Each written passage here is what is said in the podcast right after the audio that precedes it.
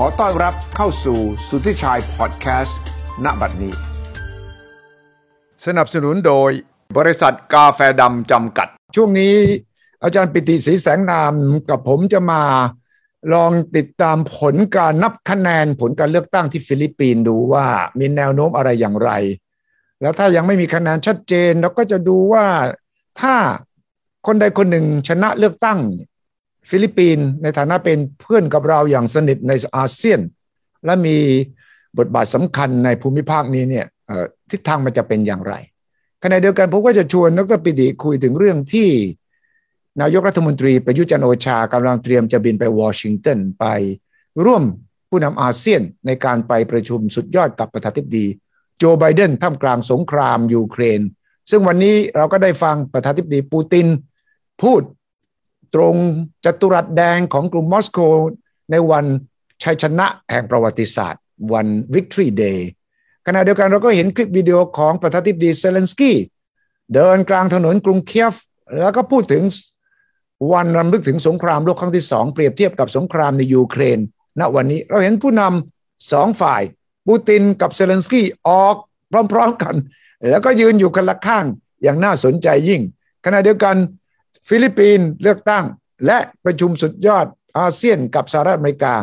ก็ต้องมีการตีความครับว่า อาเซียนไทยเราจะวางตัวอย่างไรในกรณีนี้ครับ สวัสดีครับอาจารย์ปิติครับ สวัสดีครับ สวัสดีครับครับ สวัสดีครับคุณผู้ชมครับครับอาจารย์ติดตามการลงคะแนนเสียงไปหย่อนบัตรของฟิลิปปินส์เนี่ยครับผมว่าคืนนี้น่าจะดึกๆนะถึงจะมีแนวโน้มว่าใครจะชนะใครจะแพ้ครับ ใช่ครับ เพราะว่าจากประสบการณ์คราวที่แล้วในปี 2016 เนี่ยนะครับพอถึงช่วงสักประมาณสักเที่ยงคืนเนี่ย หลาย ๆ คนก็ส่งคำแสดงความยินดีไปกับบองบองมาคอสแล้วว่าน่าจะชนะได้ตำแหน่งรองประธานาธิบดีแล้วพอหลังตีหนึ่งไปเนี่ย คะแนนของเลนี่โรบราโดก็เริ่มตีตื้นขึ้นมาเรื่อย ๆ แล้วพอสักตีสามตีสี่เนี่ยปรากฏในที่สุดเลนี่โรเบรโดชนะ ในการชิงตำแหน่งในปี 2016 ครับ ได้ตำแหน่งรองประธานาธิบดีโดยเฉือนบองบองไปแค่ 0.64%ทั้งทั้งที่ก่อนหน้านี้โพลทุกสำนักรายงานว่าบองบองน่าจะชนะครับ เพราะฉะนั้นเที่ยวนี้เองเนี่ยถึงแม้ว่าการเลือกตั้งที่ฟิลิปปินส์จะเป็นการเลือกตั้งแบบใช้นับคะแนนโดยคอมพิวเตอร์นะครับ แต่ว่าจากพื้นที่ที่ห่างไกลนะครับ จากจำนวนคนไปเลือกตั้ง ซึ่งคนฟิลิปปินส์ตื่นตัวมากนะครับ ในทางการเมืองปกติเลือกตั้งกันเนี่ย ออกมาใช้สิทธิ์กัน 80%ของผู้มีใช้สิทธิ์เป็นเรื่องปกติ เพราะนั้นก็คงจะต้องรอดูกันยาวๆครับ เพราะว่าแม้คะแนนเสียงจากการสำรวจคะแนนนิยมก่อนหน้านี้เนี่ยบองบองมาร์กอสน่าจะได้คะแนนนำแบบทิ้งห่างมาโดยตลอดครับ อืมครับ ฉะนั้นมันก็แปลว่าสองคนนี้ค่อนข้างแน่นอนแล้วละคนใดคนหนึ่งนะ ถ้าสมมติว่าบองบองชนะเป็นประธานาธิบดี นโยบายฟิลิปปินส์จะเปลี่ยนยังไง แล้วถ้าเลนหน้ามา มันจะต่างกันยังไงครับ ดูเตอร์เต้ปัจจุบันเอ่อแน่นอนถึงแม้ว่าเลนี่โรเบรโดจะเคยเป็นรองประธานาธิบดีของดูเตอร์เต้แต่เป็นรองประธานาธิบดีพร้อมกับเป็นผู้นำฝ่ายค้านนะครับเพราะว่าด้วยความที่เธอเองเคยเป็นทนายความทางด้านสิทธิมนุษยชน แล้วก็เคลื่อนไหวเรื่องนี้มาโดยตลอดเนี่ยเธอก็ไม่เห็นด้วยหรอกกับเรื่องของสงครามยาเสพติดของดูเตอร์เต้ครับหรืออย่างกรณีของนโยบายการต่างประเทศของดูเตอร์เต้ที่ ใช้นโยบายไม่เผชิญหน้ากับจีน และร่วมกันแสวงหาและแบ่งปันผลประโยชน์กับจีน ในขณะเดียวกันดูเตอร์เต้เองก็เป็นประธานาธิบดีฟิลิปปินส์คนแรกที่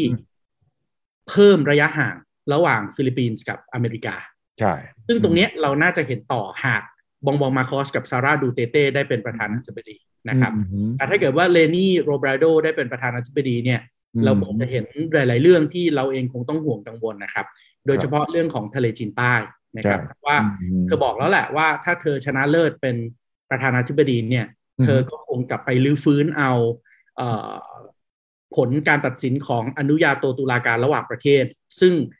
อดีตประธานาธิบดีเบนิกโนอาคิโน the third นะครับนอยนอยเนี่ยเคยขึ้นแต่เพียงข้างเดียวนะครับ ฟิลิปปินส์เอาขึ้นข้างเดียวที่ไปที่เดอะเฮกในปี 2016 แล้วอนุญาโตตุลาการก็ตัดสินโดยที่จีนไม่ได้มีการได้แสดงข้อมูลเนี่ยว่า แนวปะการังสกาโบโร ที่อยู่ในทะเลจีนใต้เนี่ย อยู่ภายใต้อำนาจอธิปไตยของฟิลิปปินส์เพราะฉะนั้นเลนี่ก็คงจะยืนยันอำนาจอธิปไตยตรงนี้ ผ่านการเสริมเขี้ยวเล็บอัปเกรดกองทัพฟิลิปปินส์ซึ่งแน่นอนถ้าอัปเกรดกองทัพฟิลิปปินส์คนที่จะ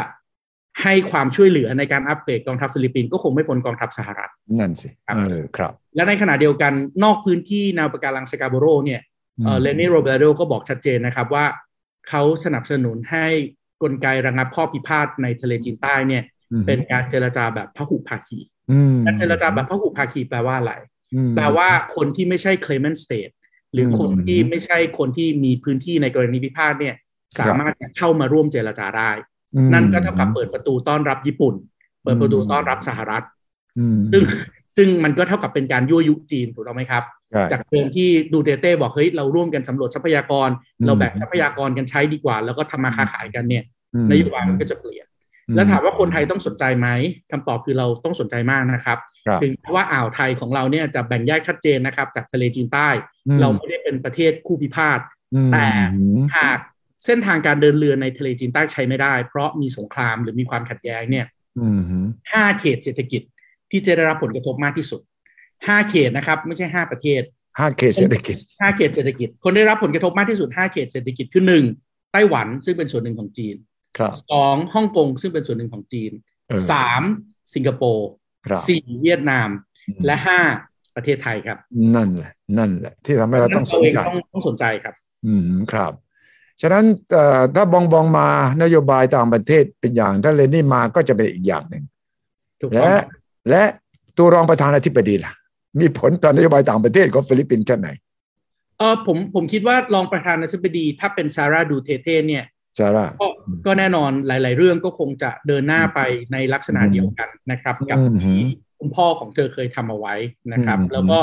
เรื่องของการเช็คบินนะครับอืมในกรณีละเมิดสิทธิมนุษยชนนะครับอ่าฮะจากจากเอ่อจากกรณีสงครามยาเสพติดนะครับอืมเช่นเดียวกับเรื่องของเอ่อการละเมิดเอ่อเช่นเดียวกับความผิดครั้นคุณพ่อของบองบองมาคอสเนี่ยอืมแล้วก็ความผิดของคุณบองบองมาร์กอสเองในอดีตเนี่ยอืม ก็คงจะลืมๆกันไปนะครับอืมในขณะที่รองประธานาธิบดีของคุณเลนี่โรเบรโดเนี่ยนะครับ ชื่อว่ากิโก้นะครับอืมฟรานซิสปังกิลินันนะครับชื่อเล่นกิโก้ท่านท่านนายกเทศมนตรีอ่าก็จะเป็นสาย liberal นะครับอุดมการณ์เสรีนิยมนะครับ แต่ว่าเอ่อเวลาฟิลิปปินส์บอกเสรีนิยมเนี่ยมันก็จะเป็นเสรีนิยมแบบ ถ้าเทียบกับประเทศอื่น ๆ ก็จะเป็นถ้าเทียบกับประเทศประชาธิปไตยในโลกตะวันตกเนี่ยก็น่าจะเป็นกลางขวา ไม่ถึงขวาเลยนะครับ ไม่ถึงซ้ายนะครับ ขนาดขนาดเสรีนิยมแล้วนะแต่ของฟิลิปปินส์จะเป็นกลางขวา เพราะว่าเขาเองก็ยังมีความอนุรักษ์นิยมในเรื่องของศาสนาอยู่ครับ โดยเฉพาะเอ่อฐานเสียงสำคัญก็คือคาทอลิกที่เป็นสายอืม moderate มากกว่าของแมนนี่ปาเกียวนะครับอืมก็น่าจะก็น่าจะทำให้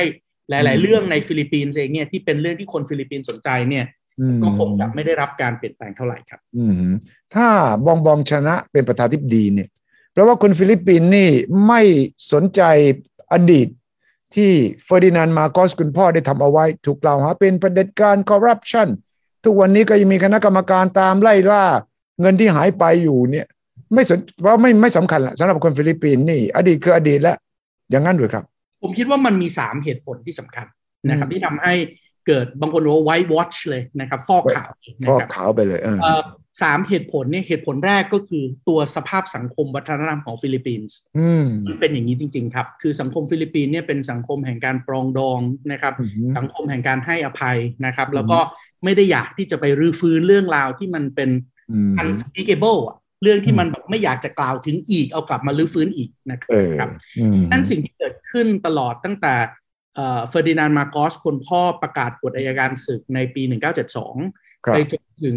การขับไล่เขาออกไปโดย People's Power Revolutions ในปี 1986 เนี่ยอืมมันไม่ได้อยู่ในตำราครับเออมันไม่ได้อยู่ในหนังสือเรียน มันไม่ได้ถูกถอดบทเรียนอืมมันไม่ได้เอามาสร้างมาตรการในการที่จะทำซ้ำเพราะว่าอืมฝ่ายปฏิรูปไม่ว่าจะเป็นคนอย่างเช่นคอรีคอราซอนอาคิโนนะครับเออคนอย่างฟิเดลรามอสอืมคนอย่างมากาปากัลอาร์โรโยอืมคนอย่าง เบนิโนอะควิโน the third เนี่ยก็ไม่ได้ทำสำเร็จเรื่องพวกนี้นะครับในการปฏิรูปการเมืองของฟิลิปปินส์อืมแล้วยิ่งในยุคปัจจุบันนี้เนี่ยไอ้เรื่องการ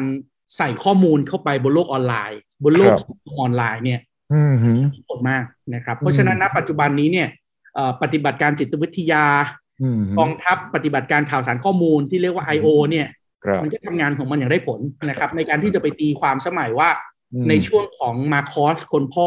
เนี่ย คืออมช่วงที่ฟิลิปปินส์เจริญรุ่งเรืองที่สุดเออใช่เป็นผู้บอกครองว่าของฟิลิปปินส์อืมซึ่งมันก็เป็นการตีความแบบครึ่งเดียวที่มีส่วนถูกอยู่ในระดับหนึ่งถูกต้องไหมครับครับก่อนที่มันจะดึงตัวเองจากจุด peak สุดสู่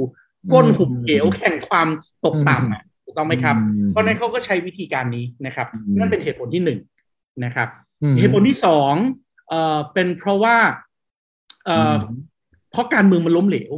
นะครับครับ อย่างที่เมื่อกี้ผมเล่าไปว่าสายปฏิรูปเป็นประธานาธิบดี การเมืองอืมฟิลิปปินส์ก็ไม่ได้ดีขึ้นอืมสายประชานิยมเป็นประธานาธิบดี สายอืมประชานิยมนี่ใครบ้างล่ะ ก็แน่นอนเฟอร์ดินานด์มาคอสคนพ่ออืมเอสตราดาถูกไหมครับอืมแล้วก็มากาปากัลอาร์โรโยในช่วงหลังอืมหลังจากที่ชื่นชม Thaksinomics เข้าไปนะครับ แล้วก็แล้วก็คนล่าสุดก็คือโรดริโกดูเตอร์เตไม่ว่าจะเป็นช่วงไหนก็ตามตั้งแต่ทศวรรษพันเก้าร้อยแปดสิบจนถึงปัจจุบันอืมชีวิตคนฟิลิปปินส์ไม่ได้ดีขึ้นเลยครับอืมอืม เศรษฐกิจไม่ได้ดีขึ้น สิ่งแวดล้อมไม่ได้ดีขึ้น ชีวิตความเป็นอยู่ไม่ได้ดีขึ้น ปัญหาสังคมไม่ได้ดีขึ้น เพราะฉะนั้นการเมืองอืมไม่ใช่ทางออกครับอืมอะไรจะเกิดขึ้นในการเมืองก็ช่างเถอะ เพราะฉะนั้นอืมสังเกตดูการเลือกตั้งครั้งนี้ ไม่มีทีมไหนหาเสียงโดยการมี manifesto นะครับไม่มีคำแถลงนโยบายอย่างเป็นจริงเป็นจังว่า ผมจะริเริ่มโครงการนี้ ผมจะ finance โครงการนี้โดยหารายรับอย่างนี้ ผลได้ที่วัดได้จะเป็นอะไร ไม่มีนะครับ ไม่มีการคือเอาหาตัวเสียงตัวบุคคลเป็นหลักเลยใช่ไหมใช่ การหาเสียงเลือกตั้งคือ big event อืมการหาเสียงเลือกตั้งคือคล้ายๆคอนเสิร์ตที่แจกหมวกแจกเสื้อ แจกข้าวเทศกาลแจกกาแฟ แจกลูกอมอืมนึกออกไหมฮะแล้วก็ทุกคนไปเข้าคิวกันเพราะมันเป็นงานอีเวนท์ที่สนุกสนานมาก แล้วก็เชื่อดเฉือนกันด้วยคำพูดอืมไม่มีนโยบายนะครับเออเพราะฉะนั้นการเลือกตั้งเหมือนเลือกเซเลบริตี้ครับอืม เหมือนเลือกดาราครับ อยากจะให้การติดตามข่าวสารการเมืองเหมือน ติดตามข่าวดารา ข่าวเซเลบริตี้ที่มันสนุกมากยิ่งขึ้นกว่าการติดตามข่าวสารการเมือง คนฟิลิปปินส์เบื่อการเมืองและตกอยู่ในวังวนซะจนสิ้นหวังแบบนั้นอืมแล้วก็ข้อที่สามครับเหตุผลข้อที่สามที่บองบองอาจจะได้กลับมาเนี่ยก็เป็นเพราะว่าเขาเองมียุทธศาสตร์ในการหาเสียงเลือกตั้งที่มันตรงใจกับคนรุ่นใหม่ครับเออคนรุ่นใหม่ในฟิลิปปินส์เนี่ย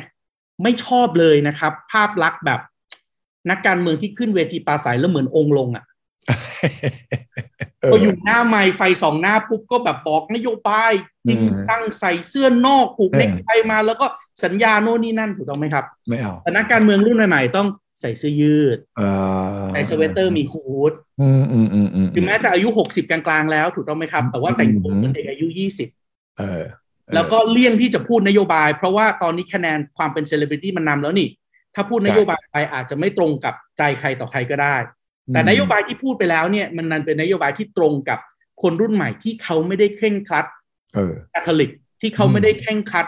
อิสลามขนาดนั้นอืมอืมโดยเฉพาะเรื่องที่คนฟิลิปปินส์สนใจมาก ๆ อย่างเช่นเรื่องหย่าร้างมเรื่องทำแท้ง เรื่องอืม LGBT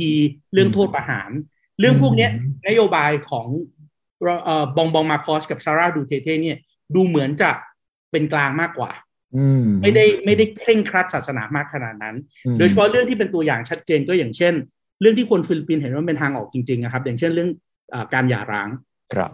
ใช่ในฟิลิปปินส์เนี่ยเขาถือว่าการแต่งงานเป็นพิธีกรรมมันศักดิ์สิทธิ์ครับถูกต้องพระเจ้าเป็นคนให้อำนาจ Catholic บาทหลวงคือคาทอลิกเนี่ยใช่เรื่องของเรื่องแท้งกับเรื่องหย่านี่ไม่มีนะใช่เพราะฉะนั้นถ้าจะหย่าเนี่ยต้องให้พระเจ้าหย่าอื ซึ่งมันทำจริงไม่ได้ถูกต้องไหมครับอืมเพราะฉะนั้นวิธีการจะหย่าในฟิลิปปินส์เนี่ย ถ้าคุณอยากหย่าเพราะคุณมีปัญหาครอบครัวจริงอืมๆคุณต้องไปหาหมอครับ หมอ ไปหาหมอครับ แล้วตกลงกันให้ได้ว่าฝ่ายชายหรือฝ่ายหญิง ที่จะยอมให้หมอออกใบรับรองแพทย์ว่า คุณเป็นผู้ผิดปกติทางจิต และต้องผิดปกติทางจิตแบบรุนแรงระดับหนึ่งด้วยนะ คุณจะอยู่ด้วยกันเป็นคู่สามีภรรยาไม่ได้เออแน่นอนคุณหย่าได้ครับ ตรงตามวัตถุประสงค์ แต่ปัญหาคือชีวิตหลังหย่าอืม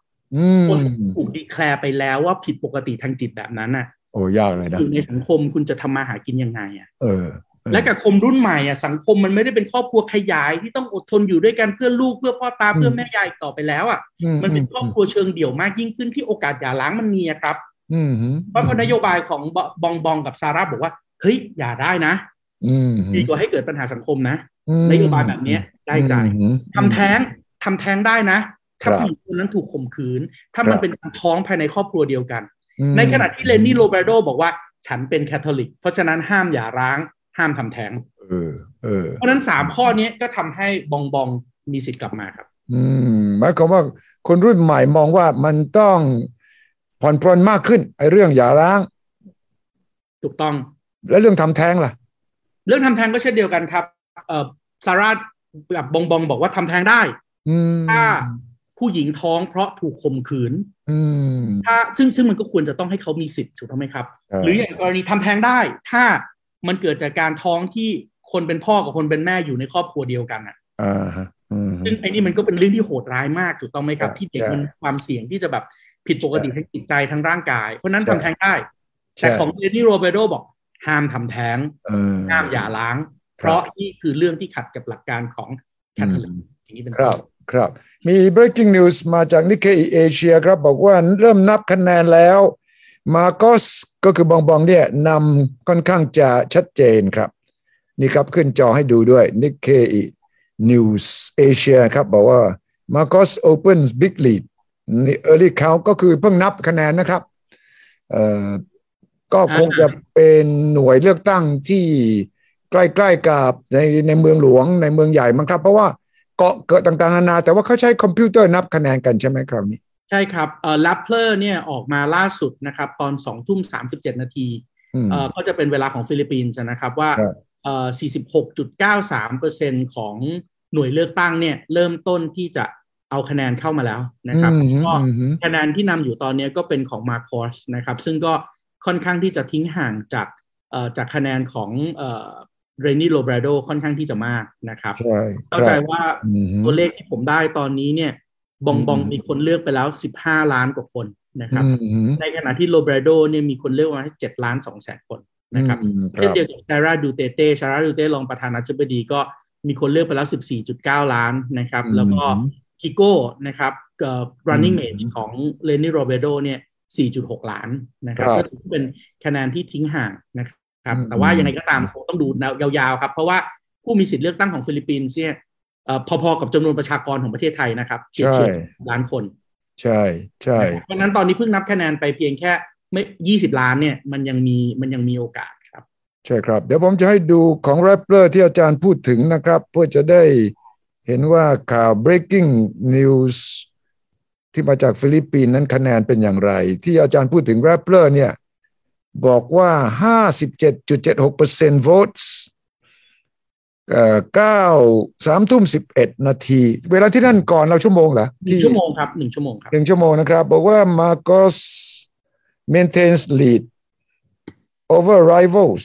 เขาเขาเขาใช้คำว่า Marcos Duterte นะแทนเดิมเลยนะหมายความว่าประธานาธิบดีและรองประธานาธิบดีใช่ไหมใช่ครับเอ่อทั้งคู่เนี่ยนำอยู่เอ่อ ทั้งตำแหน่งประธานาธิบดีและรองประธานาธิบดี เข้ามาแล้ว 57.76%ของโหวตที่นับเออเขาก็นับได้เร็วพอสมควรนะนี่เกินครึ่งมาแล้วนะครับ ใช่ครับ เพราะว่าของฟิลิปปินส์เนี่ย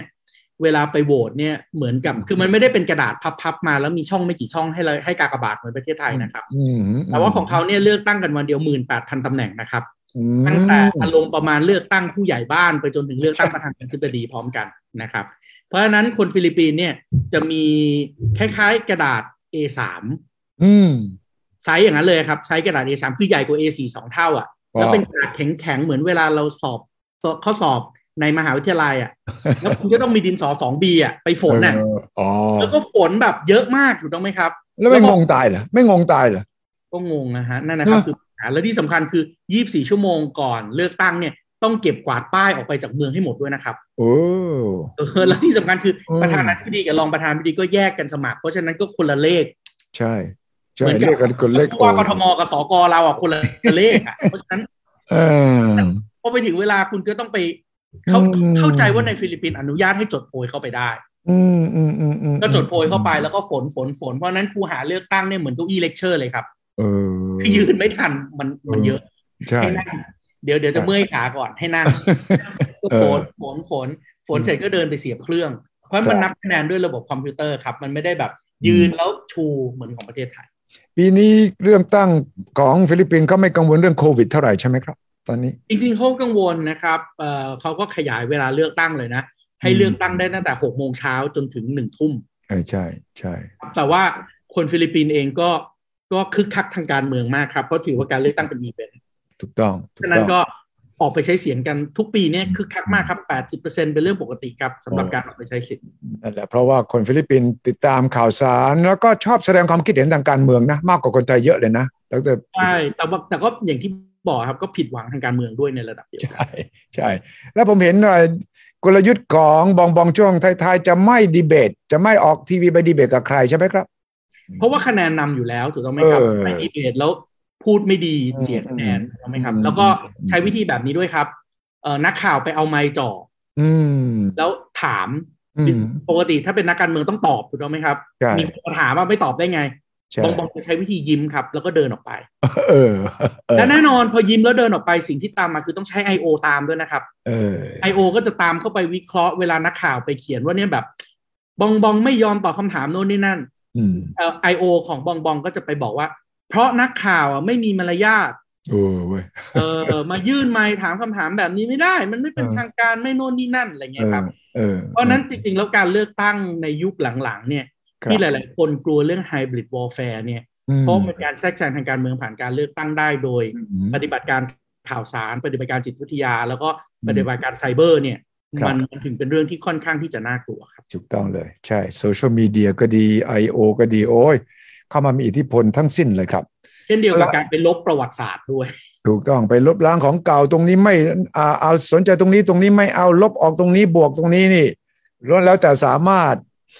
แต่งเติมแต่งเสริมเติมข้อข้อมูลประวัติศาสตร์ได้ใหม่หมดเลแล้วยก็ต้องอย่าลืม Cambridge Analytica โอ้เออใช่ใช่อะนายกประยุทธ์จะไปวอชิงตันการประชุมครั้งนี้น่ะเกิดขึ้นท่ามกลางสงครามยูเครน ตกลงอาเซียนนี่ผู้นำไม่ไปมีกี่คนที่ไม่ไปบ้างเอ่อโรดิโกดูเตเต้ไม่ไป ดูเตเต้ไม่ไปอืมซึ่งไอ้นี่ก็เป็นนโยบายรักษาระยะห่างซึ่งทำมาโดยตลอดนะครับอืมตั้งแต่เป็นประธานาธิบดีในปี 2016 จนถึงปัจจุบันโรดิโกดูเตเต้ไม่ไปอเมริกาเลยแม้แต่รอบเดียวเออและนี่คือนายกฟิลิปปินส์คนเดียวนะครับที่ไม่ไปอเมริกาอืมอืมครับ แล้วก็แน่นอนเขาเลือกตั้งวันนี้อะเดี๋ยวใช่คืนนี้ก็จะรู้ผลแล้วแล้วถ้าเกิดโรดิโกดูเตเต้ไปก็คงจะไม่เป็นการสมควรต้องนะครับถูกต้องส่วนอีกคนหนึ่งไม่ส่งเอ่ออเมริกาไม่ได้ส่งจดหมายเชิญครับ นั่นก็คือเมียนมาเมียนมาอืม เพราะฉะนั้นก็จะมี8ประเทศครับ อืม ก็เอ่อประธานปีนี้ก็คือนายกคุณเซนก็แน่นอนจะไม่นำทีมไป ครับถูกต้องครับ แต่ว่าเข้าใจว่าเอ่อสมเด็จพระรามาธิบดี พระราชาธิบดีของของบรูไนสุลต่านเนี่ย จะเข้าไม่ตลอดนะครับ เพราะว่าด้วยเงื่อนไขทางสุขภาพก็จะเข้าเพียงแค่เฉพาะอืมเซสชันที่ได้พบกับอืมเอ่อกับกับไบเดนเท่านั้นนะครับ ครับ ผมเห็นท่านโฆษกกระทรวงต่างประเทศ อธิบดีกรมสารนิเทศ คุณธานีแสงรัตน์ออกมาเมื่อวาน บอกว่าที่มีการวิจารณ์ว่าการไปประชุมครั้งนี้ก็นั่นจะเป็นการที่ไทยเรากลายเป็นเครื่องมือของสหรัฐเอ่อถูกมองว่าต่อต้านจีนต่อต้านรัสเซียเอ่อแต่ก็ออกมาบอกว่ายืนยันว่าเรารักษาสมดุลถูกต้องคุณธานีใช้คำว่าเรารักษาสมดุลเนี่ยคือตกลงว่าเอ่ออาจารย์มองยังไงการไป ครั้งนี้ถูกมองว่าจังหวะมันก็ไม่สวยเท่าไหร่ใช่ไหมสงครามยูเครนมันเกิดแล้วก็บูไบเดนก็คงต้องการแหละ ให้อาเซียนมาเพื่อจะได้ออกแถลงการร่วมเพื่อจะโจมตีรัสเซียนั่นแหละ เป็นไปได้ไหมสิ่งที่จะออกมาคงจะเป็น joy vision statement ถูกต้องไหมครับอืมในการที่จะมองไปข้างหน้าว่าอืมผู้นำเห็นอะไรกัน แต่ว่าอืมอย่างแรกสุด joy vision statement ไม่ได้มีผลผูกพันอืมถ้ามันเป็น joy vision statement อย่างที่ทุกคนคาดการณ์กัน นะครับอืมันไม่ได้มีผลผูกพันนะครับอืมประเด็นที่สองก็คือสหรัฐอเมริกาเสนอเรื่องอะไรมาอืไม่ได้แปลว่าอาเซียนต้องยอมรับทุกเรื่องที่สหรัฐเสนออืมอืมถูกต้องไหมครับอืมแล้วถ้าเกิดว่าเรื่องนั้นมันขัดกับผลประโยชน์ของไทยอืมแล้วเราไม่ไปไอ้เนี่ยอันตรายมากกว่าอืมเพราะเหมือนกับคณะกรรมการหมู่บ้านเขาประชุมกันน่ะ แล้วเขาตกลงกันว่าเขาจะทำโน่นนี่นั่นกัน แล้วคุณไม่เข้าประชุมอะอืม ไอ้สิ่งที่เขาตกลงกันไปแล้วคุณไม่ชอบอะ คุณจะมาโวยวายที่หลังมันไม่ได้ถูกต้องไหมครัอ่าเราบอกเราไม่อยู่เราไม่รับเอ่อเราไม่ร่วมร่วมรับผิดชอบด้วยได้ไหมเราไม่เกี่ยวในนี่ประก็เราชาคไม่ได้มนั้นเนี่ยครับนั่นก็คือประชาคมอาเซียนอืมเพราะฉะนั้นไทยที่เป็นบทบาทนำในอาเซียนแล้วเราก็เล่นบทบาทนี้มาโดยตลอดอืมไทยในฐานะที่เป็น middle power และอืมอาเซียนเองก็มีอำนาจต่อรองกับสหรัฐมากพอสมควรเนี่ยอืมว่าเราต้องไปเพื่อรักษาสิทธิ์นะครับอืมเรายังไม่ได้ไปรับปากอะไรนะครับ แต่เราไปเรียนรู้ซะก่อนว่าเขาพูดเรื่องอะไรอืม และที่สำคัญที่สุดก็คือถ้าไปดูการประชุมเนี่ยเราจะเห็นนะครับว่าอาเซียนเองก็จะมีการประชุมรัฐมนตรีว่าการกระทรวงการต่างประเทศเพื่อกำหนดท่าทีก่อนอืมอืมเป็นท่าทีของอาเซียนถูกต้องไหมครับอืมแล้วหลังจากนั้นอะการประชุมจริง ๆ เนี่ยมันก็จะเป็นการประชุมเข้าใจว่าน่าจะเป็นสองวาระนะครับ วาระแรกก็คือเย็นวันที่อืม12เย็นวันที่12เนี่ยจะเป็นการประชุมแบบ four eyes อืมแต่เป็นช่วงเวลาสั้น ๆ ครับ ในช่วงเวลาที่รถของแต่ละประเทศไปจอดอืม แล้วไบเดนเดินมารับอืมแล้วก็เปิดประตูแล้วก็เดินคุยกันเข้าไป มีเวลาสัก5นาที10นาที four eyes คือว่าตาตาสองคู่เนี่ยนะ อ่าใช่ก็คืออะเอ่อคุณเซนมาอ่าไบเดนมารับ แล้วก็เดินคุยกันเข้าไปจนถึงห้องอาหารอืมเอ่อคุณเซนก็นั่งรอในห้องอาหารไบเดนก็เดินกลับมา แล้วก็มารอคนที่สามจากจาก C ถูกต้องไหมครับ A B C อืม E F G H I ก็ต้องเป็นอินโดนีเซียเออก็อินโดนีเซียเข้ามาแล้วก็คุยกัน แล้วก็ไปรอที่ห้องอาหาร แล้วก็กลับมารับคนต่อไปเรื่อยๆ ประเทศไทยของเราก็จะเป็นลำดับที่เจ็ดก่อนเวียดนาม เพราะฉะนั้นเวลาช่วงนี้จะเป็นเวลาช่วงสั้น ๆ แต่ว่าจะใกล้ชิดมาก แล้วก็ถือว่าเป็นการที่อเมริกาเองก็ก็ให้ให้โอกาสเรามากถูกต้องไหมครับอืมเราเองก็คงจะได้พูดคุยกันในช่วงเวลานั้น ซึ่งก็หวังว่าอืมเอ่อคุณประยุทธ์เองก็คงจะคุยเรื่องอย่างเช่นอะเอเปก เอเปกมาใช่พูดกันหน่อยอืมอะไรอย่างเงี้ยถูกต้องไหมครับอืมเอ่อแล้วหลังจากนั้นวันรุ่งขึ้นนะครับ วันที่ 13 ถึงจะเป็นการประชุมแบบเต็มคณะที่อืมมีทั้งกัมมาลาแฮร์ริส มีทั้งโจไบเดน มีผู้นำอาเซียนทุกคน ซึ่งเราก็คงจะมีจุดยืนของเราก่อนนะครับ และสิ่งที่เราพูดได้ก็คือ เอ้ย อาเซียนคุยกับอเมริกานะ อเมริกาจะพูดเรื่องโน่นนี่นั่นเต็มไปหมด แต่เราก็คงต้องยืนยันจุดยืนว่า นี่คือระหว่างอเมริกากับอาเซียน ดังนั้นถ้าจะคุยก็คุยเฉพาะเรื่องอเมริกากับอาเซียนอืมว่าเราจะมีความสัมพันธ์เราจะมีอะไรยังไงนะครับ แล้วถามว่าเราเล่นตัวไหมเรามีอำนาจต่อรองไหมเรามีอำนาจต่อรองพอสมควรนะครับ ยกตัวอย่างอือฮึเช่นอะไรครับ ยกตัวอย่างเช่น เที่ยวเนี้ยเรื่องหนึ่งที่จะต้องพูดถึงกันด้วยก็คืออเมริกาอืมมาขออมว่าอเมริกาอยากที่จะเป็นสิ่งที่เรียกว่า comprehensive and strategic partnership ของอาเซียนอ๋อเป็นหุ้นส่วนทางยุทธศาสตร์แบบครอบคลุมอืมแบบทุกมิติถูกต้องไหมครับอืมซึ่งอาเซียนก็ตอบไปครับว่าโอเค เรายินดีรับใบสมัครของคุณนะ แต่อืมไปผ่านกระบวนการ assessment ก่อน ไปประประเมินประเมินก่อนนะประเมินก่อน ขอเวลา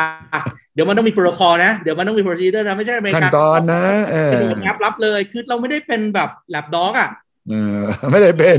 สุนัขเออเอ่ออะไรนะเออไม่ใช่เราไม่ใช่แบบชิวาวาหรืออะไรอย่างเงี้ยเออแล้วไม่กลัวเหรอว่ารัสเซียจะโกรธอาเซียนจีนจะมองว่าอาเซียนไปจับมือกับ อเมริกาไทยก็ไปด้วยเนี่ย เอ๊ยยังไงเนี่ยไปสนิทกับอเมริกานี่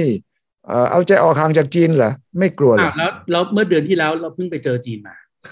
เออหวังอี้ใช่ไหมใช่ครับ เพราะฉะนั้นเพราะฉะนั้นจริง ๆ แล้วในความเป็นประเทศขนาดกลาง ในความเป็นมหาอำนาจกลางอะครับ การถูกดุลอำนาจมีความสำคัญมากอืมเพราะฉะนั้นถ้าจีนเรียก เราก็ไป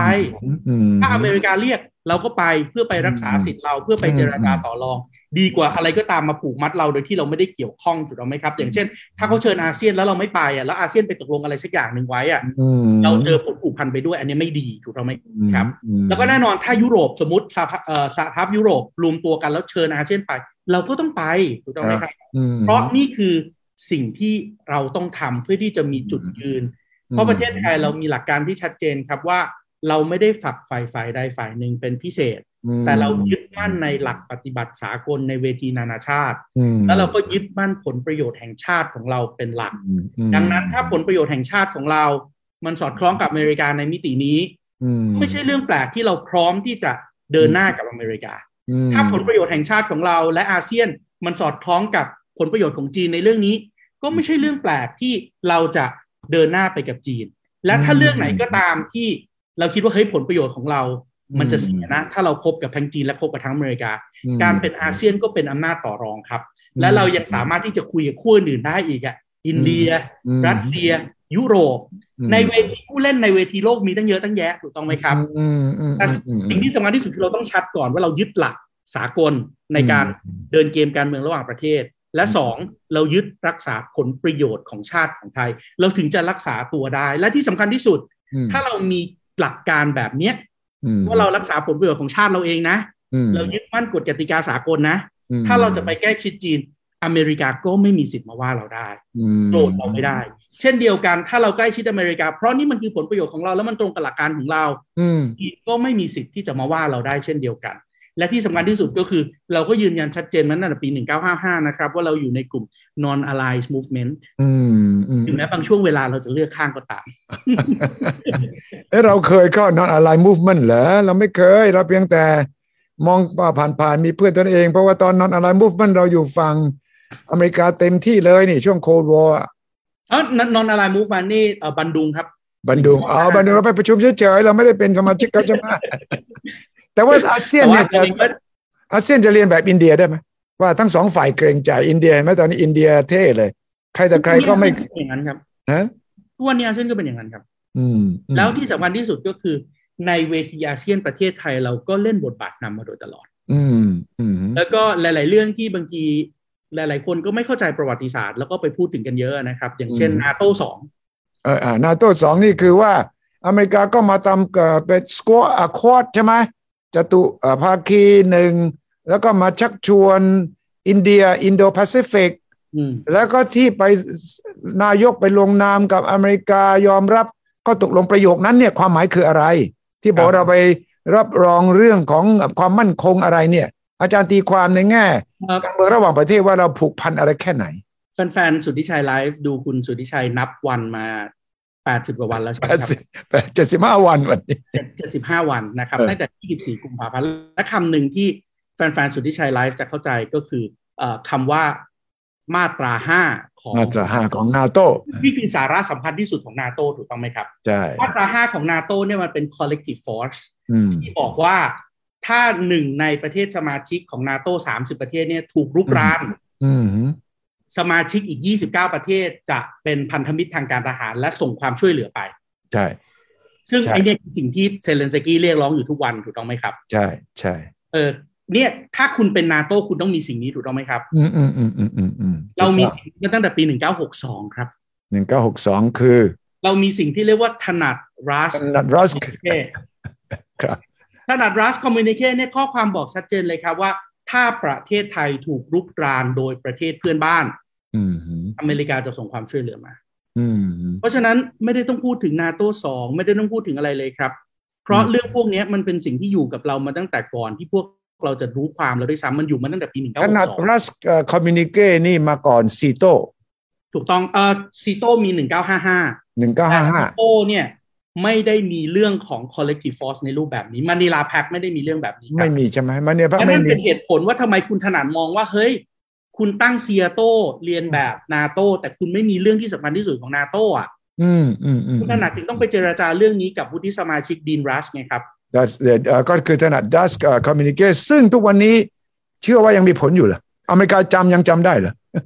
ถ้าเซี่ยงไฮ้คอมมิวนิเคยังมีผลอยู่ เออ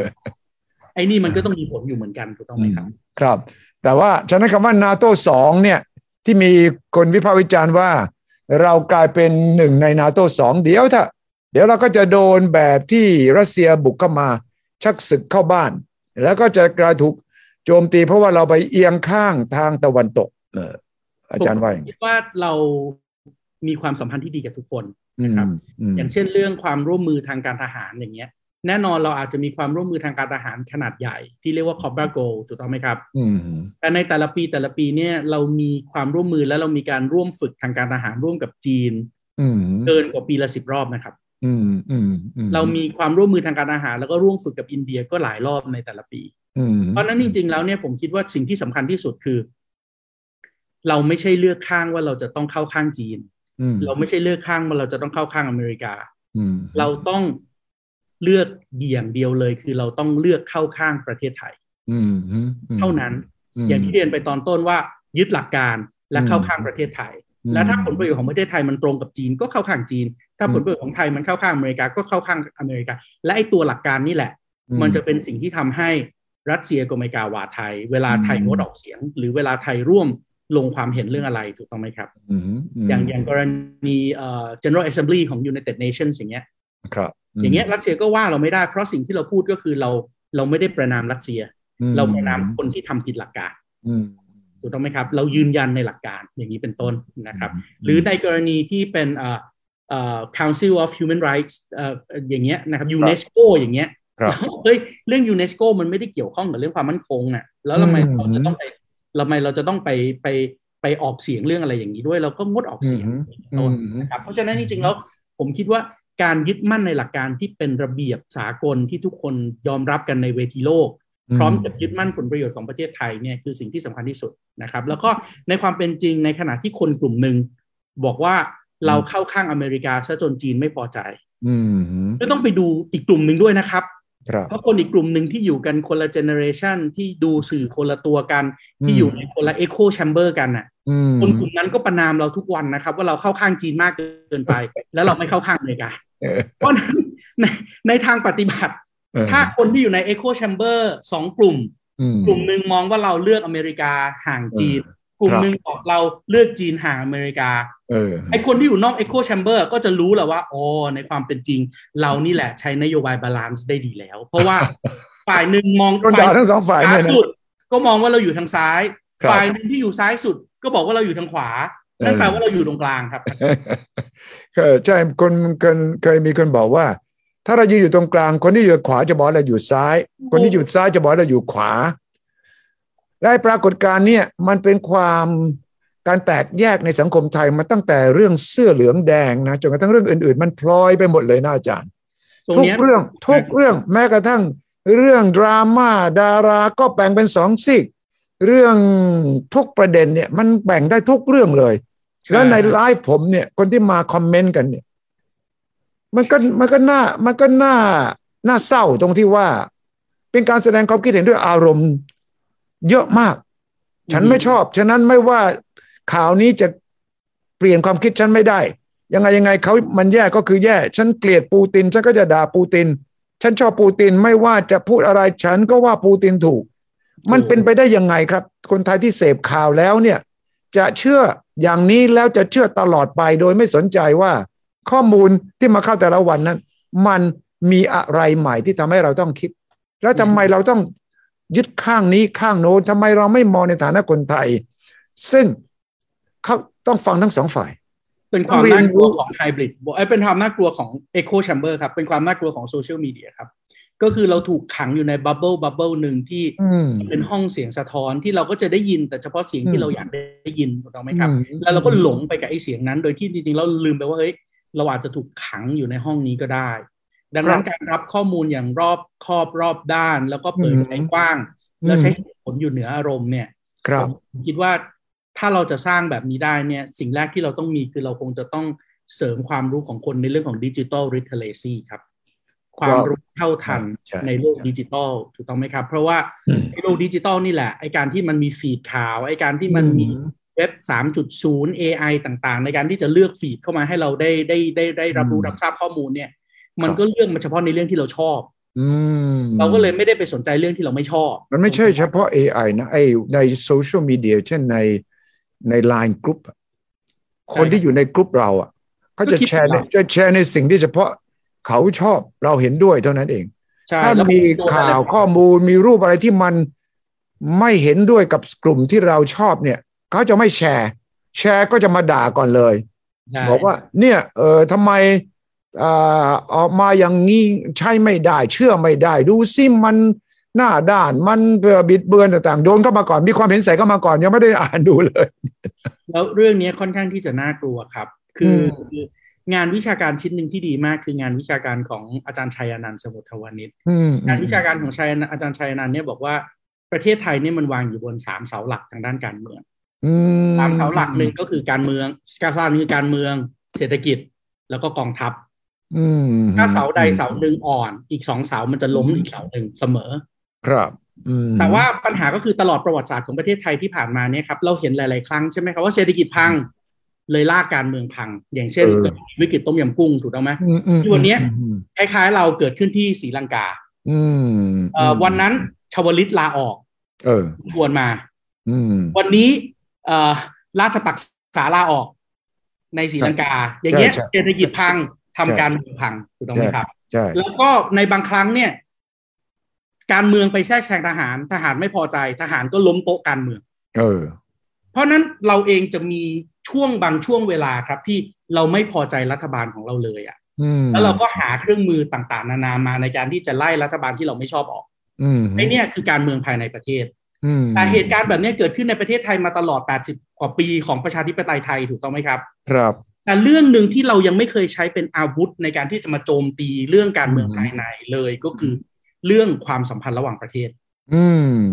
เพราะฉะนั้นด้วยความที่มันเป็นอาวุธที่ไม่เคยถูกเอามาใช้อะครับ อืมหืมและตอนนี้มันก็มีความไม่พอใจการเมืองภายในประเทศอยู่อืมดังนั้นก็เลยมีคนหลาย ๆ กลุ่มที่เอาอาวุธที่ไม่เคยถูกใช้ แต่ครับอันตรายมากอืมๆมาทดลองใช้ในการที่เพราะผมไม่พอใจการเมืองภายในอะ ผมก็เลยเลือกเอา ไอ้อาวุธในการเกมความสัมพันธ์ระหว่างประเทศ การเมืองซึ่งมันเป็นเรื่องละเอียดอ่อนเปราะบางเนี่ยมาใช้ในการโจมตีการดำเนินนโยบายของไทยไอ้ตรงนี้ที่ผมว่าอันตราย ผมว่าอันตรายเพราะว่าเราไม่ได้เช็คข้อมูลเราจะเอาเรื่องนโยบายต่างประเทศความสัมพันธ์ต่างประเทศมาทำลายล้างกันในการเมืองในประเทศ ซึ่งไม่ถูกต้องใช่เพราะครับนโยบายต่างประเทศต้อง by partisan by partisan หมายถึงการที่ต้องไม่ เป็นผลประโยชน์ของพรรคการเมืองใดกลุ่มใดกลุ่มหนึ่งเท่านั้น ต้องเป็นผลประโยชน์ของชาติใช่ครับถ้าเรายังนิยามผลประโยชน์ของชาติไม่ได้ก็ต้องมาถกแถลงกันตรงนั้นถูกแต่ไม่ใช่มาชี้นิ้วด่าว่าคุณเป็นคนขายชาติ คุณเป็นคนชังชาติ คุณเป็นคนทรยศต่อชาติ มันไม่ใช่ใช่ครับผมคิดว่าตรงนี้แหละที่เราต้องช่วยกันพูดช่วยกันตั้งวงสนทนา สถานการณ์ที่หลาย ๆ ฝ่ายทำอยู่ตอนเนี้ยเหมือนบ้านคุณมียุงอะเออ แล้ววิธีการที่คุณจะไล่ยุงออกไปคุณทำไงรู้ไหมฮะอืมจุดไฟเผาบ้านครับ ไม่ได้บ้าบ้านเราต้องช่วยกันรักษาครับแล้วคุณกำลังจุดไฟเผาบ้านเพื่อไล่ยุงถูกต้องไหมครับในที่สุดครับคุณไม่มียุงถูก และคุณก็จะไม่มีบ้านด้วย เพราะฉะนั้นในขณะที่ฝ่ายหนึ่งกำลังบอกว่าอีกฝ่ายหนึ่งชักน้ำเข้าลึกชักศึกเข้าบ้านมอีกฝ่ายหนึ่งก็บอกว่าอีกฝ่ายหนึ่งกำลังชักน้ำเข้าลึกชักศึกเข้าบ้านไอพฤติกรรมที่คุณทำอยู่นั่นแหละ คือการชักน้ำเข้าลึกชักศึกเข้าบ้านของแท้ครับครับ ครับผมก็พยายามครับเวลาไลฟ์นี่ที่เข้ามาฟังติดตามแล้วก็วิพากษ์วิจารณ์เนี่ยถ้าเป็นการแสดงความคิดเห็นด้วยความรู้สึก และชอบไม่ชอบนั้น ผมจะพยายามเตือนว่าช่วยหาข้อมูลก่อนอือฮึแล้วถ้าอ่านอะไรแล้วก็บอกรู้สึกว่าไม่พอใจรู้สึกว่าพอใจเซิร์ชก่อน เช่นมีการถามผมมาว่า นี่นะตกลงนาโต้เบี้ยว รัสเซียรัสเซียบอกว่านาโต้เคยรับปาก ว่าจะไม่มีการขยายสมาชิกมาอีกหลังจากการล่มสลายของรัสเซีย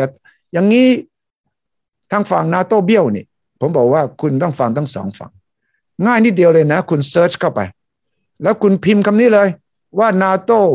หักบิดเบือนหักหลังต่อรัสเซียในเรื่องนี้หรือไม่ มันจะมีข้อมูลออกมาเต็มเลยครับ แล้วคุณใจเย็นๆนะครับ คุณอ่านไปเรื่อย ๆ คุณจะเห็นเลยว่า แต่ละฝ่ายเขาก็อ้างอีกฝ่ายหนึ่ง โกง อีกฝ่ายหนึ่งบิดเบือน อีกฝ่ายหนึ่งหักหลัง ถ้าเราเป็นคนไทยที่ต้องการรู้ความจริง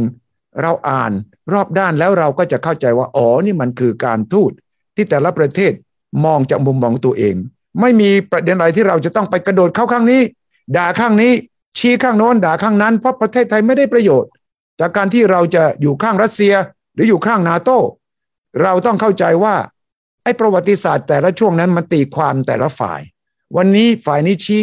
ด่าอีกฝ่ายหนึ่งเพราะประโยชน์มันไม่ตรงกัน หรือว่าเราสงสัยว่าไอ้คลิปนี้มัน fake news หรือเปล่า คลิปจริงหรือเปล่าเขาพูดอย่างนั้นหรือเปล่า ก็อย่าเพิ่งแชร์ อย่าเพิ่งเชื่อ search เข้าไปค้นหาข้อมูล เดี๋ยวเขาก็จะคุณก็จะรู้เอง แล้วไอ้กระบวนการของการหาความจริง กระบวนการของการเช็คข่าวเนี่ยสนุกมาก เราได้ความรู้ด้วย เราได้รับรู้อะไรต่างๆ ที่เราบอกว่า เออ มันได้ถึงขนาดนี้นะ นี่คือสิ่งที่ผมพยายามจะบอก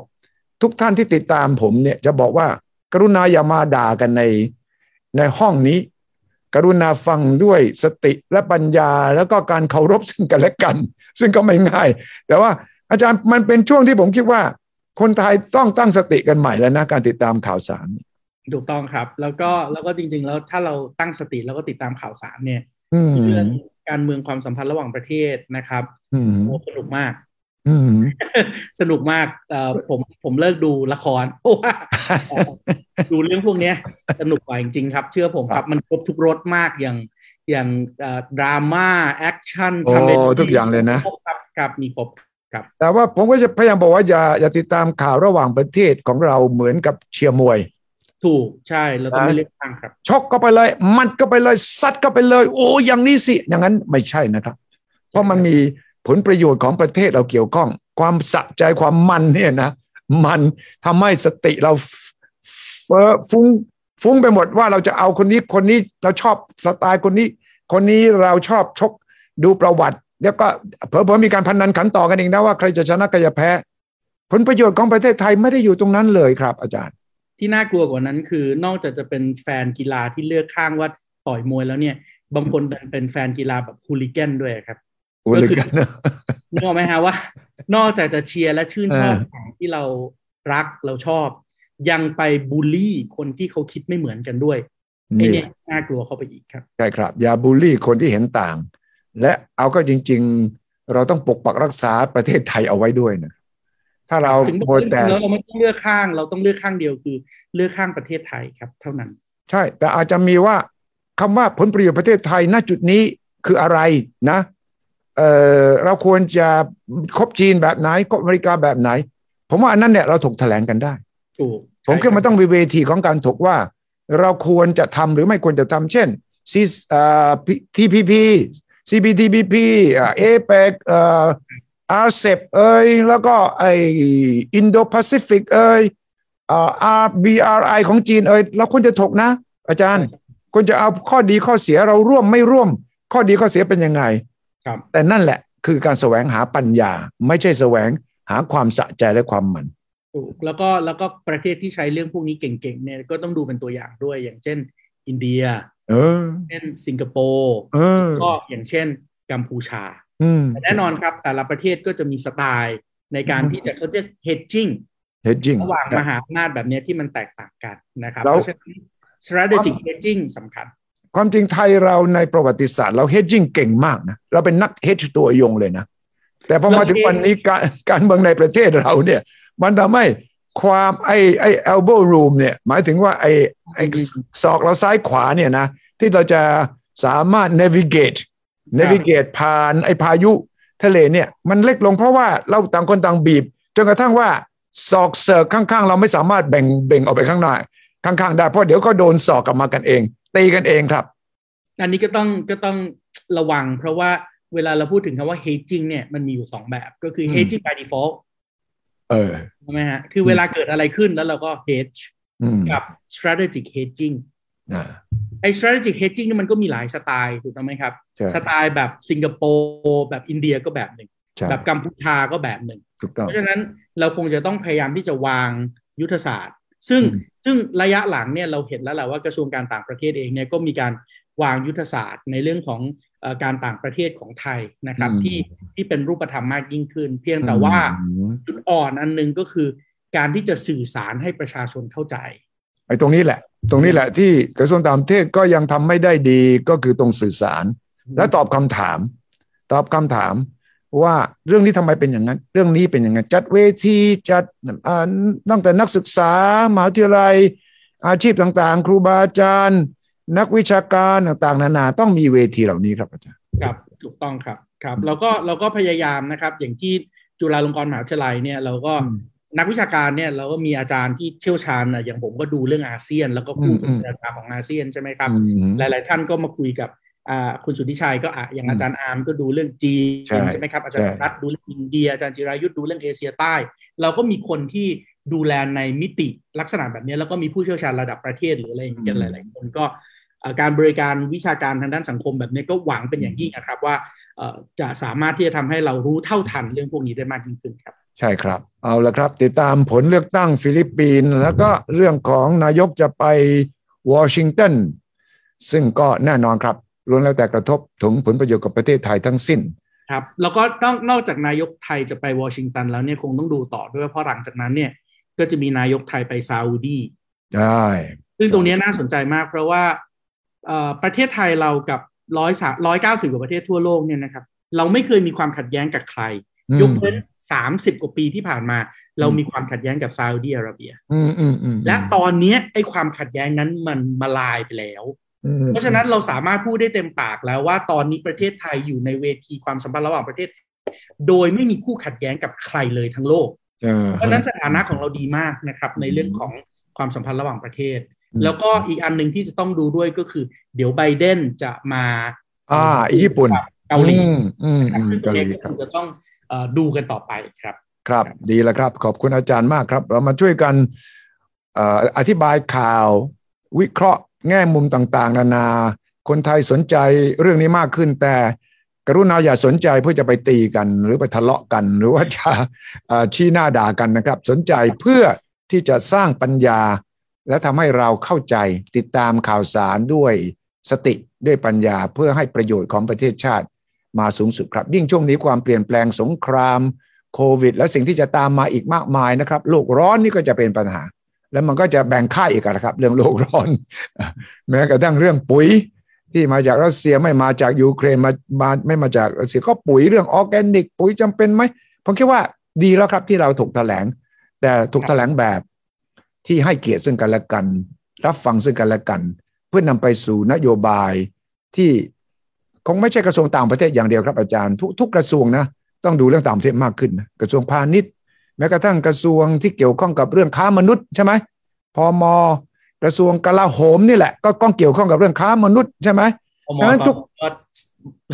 หนักเลยนะตอนนี้หนักเลยใช่ไหมทั้งพมทั้งปชปเนี่ยแหละเออโดนหนักเลยฉะนันทั้งหมดนี่แหละ ทั้งหมดนี่แหละเราต้องแสวงหาข้อมูลข้อเท็จจริง แล้วก็ฟังให้ครบทุกฝ่ายเพื่อนนำไปสู่นโยบายที่ยั่งยืนนโยบายที่ตอบโจทย์ผลประโยชน์ประเทศชาติอย่างแท้จริงครับ ขอบคุณมากครับอาจารย์ปิติคืนนี้ครับ สวัสดีครับครับสวัสดีครับครับ